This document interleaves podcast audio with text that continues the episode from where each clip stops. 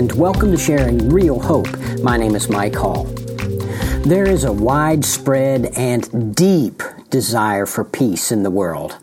I think that's a statement that most of us could agree to. Uh, when we look around, we see people that uh, say things that that indicate that they want peace, and we see governments working toward peace. At least it seems like they're working toward peace, and and I truly believe that there is a deep desire in the hearts of individuals for peace, but it is one of those very, very, very elusive things. And when we talk about peace uh, in that perspective, we're talking about peace between individuals, but but there's also a deep desire for personal peace.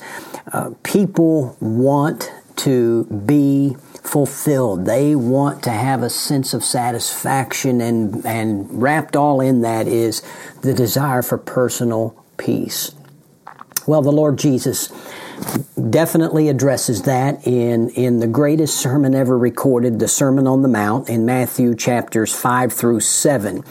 And in uh, chapter 5, the first 12 verses, we have the introduction, as it were, to that sermon uh, in what we call the Beatitudes, and there are eight of them we've looked at the first six. So the seventh of, of the eight Beatitudes directly addresses this issue of peace.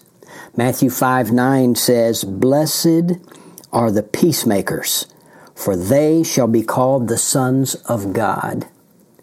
This business about being a peacemaker and being blessed to be a peacemaker is Jesus giving us uh, a picture of what a true member of his kingdom looks like. You see, we've been talking in previous uh, in previous podcasts about these other beatitudes, and particularly the first two. Uh, blessed are the poor in spirit, and blessed are those who mourn. Talk about uh, first and foremost how to get into the kingdom. To be poor in spirit is to recognize that we need Jesus and his work on the cross and that we have nothing to offer but and that we are sinners. And then blessed are those who mourn. We are we are mourning over our sin and turning truly repenting and turning from it. That's how we get into the kingdom by the grace of God. And, and then all of these Beatitudes are, are showing us what a real kingdom member looks like. And a real kingdom member here in the seventh Beatitude is a peacemaker. Now, let me just, uh, as we get into this one, give you a reminder because we're seven into eight, seven into the eight, seventh into the eight of, the, of, of Beatitudes. And that is that first word, blessed. Remember, that word means to be fortunate, to be truly fortunate. Uh, that, that word blessed means uh, to, to have real, soul satisfying, lasting happiness. Not, not a happiness that's tied to circumstances that change, but this is a happiness that comes from being a part of the kingdom of God, the kingdom of heaven, to being under the ruler and, and, and rulership and the reigning of, of, of Jesus Christ, of our King true, soul satisfying, lasting happiness. So I just wanted to remind us of that. And so blessed are the peacemakers, for they shall be called the sons of God. I want to go straight to that expression, sons of God. What is a true son of God? Well, Romans chapter 8, verses 14 and 15 say this. For all who are being led by the Spirit of God, these are sons of God. For you have not received a spirit of slavery leading to fear again, but you received a spirit of adoption as sons, by which we cry out, Abba, Father, or that is an expression um, that means dearest daddy. Uh, and so uh, there you have it. True sons of God are those that, and daughters of God, by the way, and this is just an expression that, that includes the whole human race. True sons and daughters of God are those that have come into relationship with God and that have the Holy Spirit who bears witness with our spirit that we are truly uh, um, children of God. That's what a, a, son of God is. Now, what does a son or a daughter of God look like? They look like God. You know, you have if you have children, or, or you have you're a, you're a child of a parent. Obviously, that's how you got here. Uh, people say we look like our mother, or we look like our father, we look like our parents, and there's truth in that. You know, we bear their genes, and we do. There is a resemblance typically a physical resemblance of, of a child to uh, at least one, if not both of their parents. Well, uh, a true son, a true daughter of God looks like God. What's God look like? Well, first of all, God is a God of peace. God is a God of peace. Romans chapter 16, verse 20 says this uh, Romans 16, 20. The God of peace will soon crush Satan under your feet. the grace of our Lord Jesus be with you.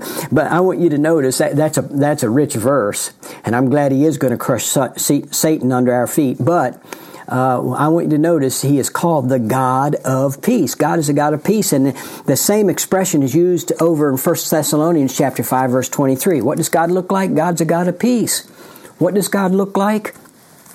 Colossians chapter 1, verse 20 tells us that, um, that, that Jesus, our Savior, made peace. Jesus made peace. Listen to what Colossians chapter 1, verse 20 says. And through Him, through Him, Jesus, to reconcile all things to Himself, having made peace through the blood of his cross. Through him, I say, whether things on earth or things in heaven. He has made peace through the blood of his cross. That's Jesus. Jesus made peace. What does God look like? God is a God of peace. Jesus made peace, and furthermore, the Holy Spirit produces peace in Christ followers. Galatians chapter 5 verse 22 says the fruit of the Spirit is love, joy, peace. And so, an outcome uh, of, of the Holy Spirit, what the Holy Spirit produces in us is peace. And so, let me just summarize that. Uh, we are sons, we are daughters of God. We, a true son, a true daughter of God, looks like God. What does God look like? God, God the Father, is a God of peace. Jesus made peace through his shedding his blood on the cross. The Holy Spirit produces peace in those who are true followers of Christ. Uh, it is a fruit of the Spirit. Peace is a fruit of the Spirit. So that's what God looks like. And, and surely someone that it's a true child of God will look like their father, will look like their parent, will look like God. So, uh, with that in mind, let's look again. It says, Blessed are the peacemakers. As peacemakers, as peacemakers, we build bridges of grace that can bear the weight of truth. I love that. That is a, a, quotation from Randy Alcorn in one of his books. And I want to say it again. As peacemakers, we build bridges of grace. Grace is undeserved favor. Offering grace to people. We build those bridges of grace between us and other people that can bear the weight of truth. You know, the scripture says we speak the truth in love Yes, we do not compromise the truth. And the truth of the gospel is you're a sinner and you are condemned and you need Jesus. You need forgiveness and you need Jesus for that forgiveness. And here's the good news. And we give the truth and the truth sets people free. But, but, but the truth is weighty. And how are we going to get the weight of the truth to people? By building bridges of grace. Blessed are the peacemakers.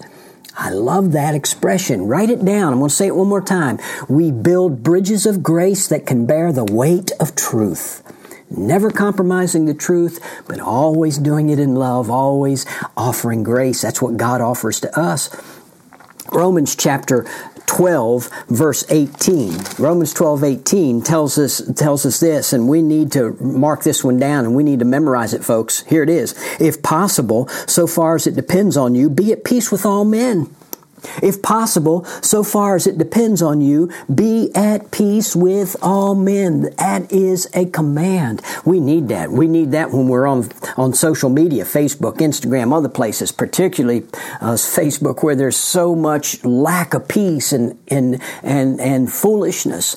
We need to be at peace with all men where it's possible. So, what is the basis, though, for ultimate peace? And that's where we want to go here in, the, in our last few minutes on this podcast. The basis for ultimate peace Ephesians chapter 2, verses 11 to 19, and, and it talks about Jesus Christ. And I've already uh, looked at some of it, but listen, uh, it says that we were separated from God, but now in Christ, Jesus, you who were formerly far off have been brought near by the blood of Christ, for he himself is our peace who made both groups, Jews and Gentiles, into one, breaking down the barrier of the dividing wall. That's what Jesus did. And, and it says that uh, he, he, abolished in his flesh the enmity that standing us between us and God, and he's reconciled us in one body to God through the cross. He came and preached peace to you who are far away. Uh, and, and, so you get the general idea there in, in Ephesians chapter 2. Jesus came and made it possible for us to have ultimate peace, and that peace is between us and Almighty God peace between us. Jesus made that possible.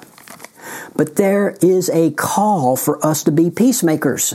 And a true child of God is a peacemaker. 2 Corinthians chapter 5 verses 17 to 21.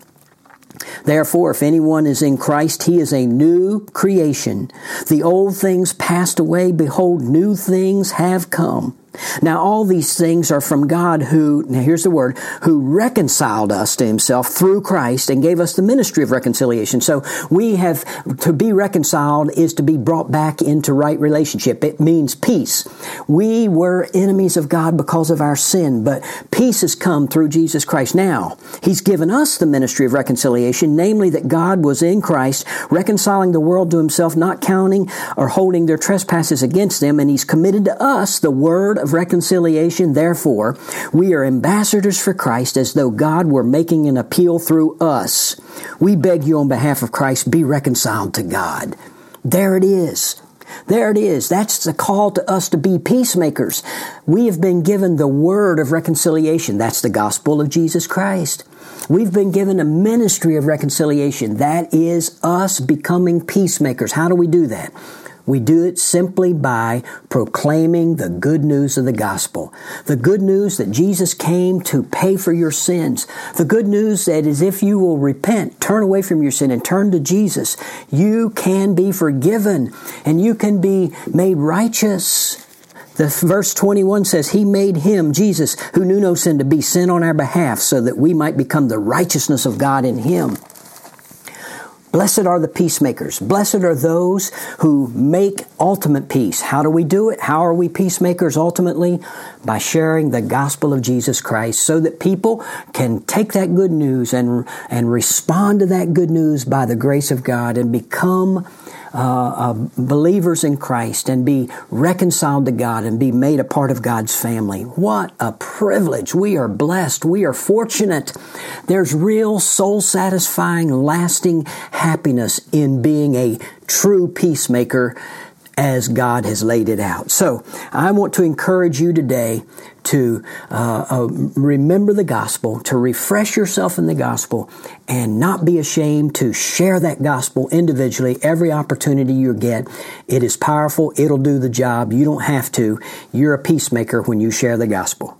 I hope you'll do it. Well, until next time when we study the final, the eighth beatitude, God bless. Thank you for listening to this edition of Sharing Real Hope. We hope that you were encouraged in your walk with Christ by what you heard. Please take a moment to email us with your questions, prayer requests, and comments. Our email address is sharingrealhope at gmail.com. Again, that's sharingrealhope at gmail.com. Or you can visit our website at sharingrealhope.org. Until next time, keep living in and sharing real hope.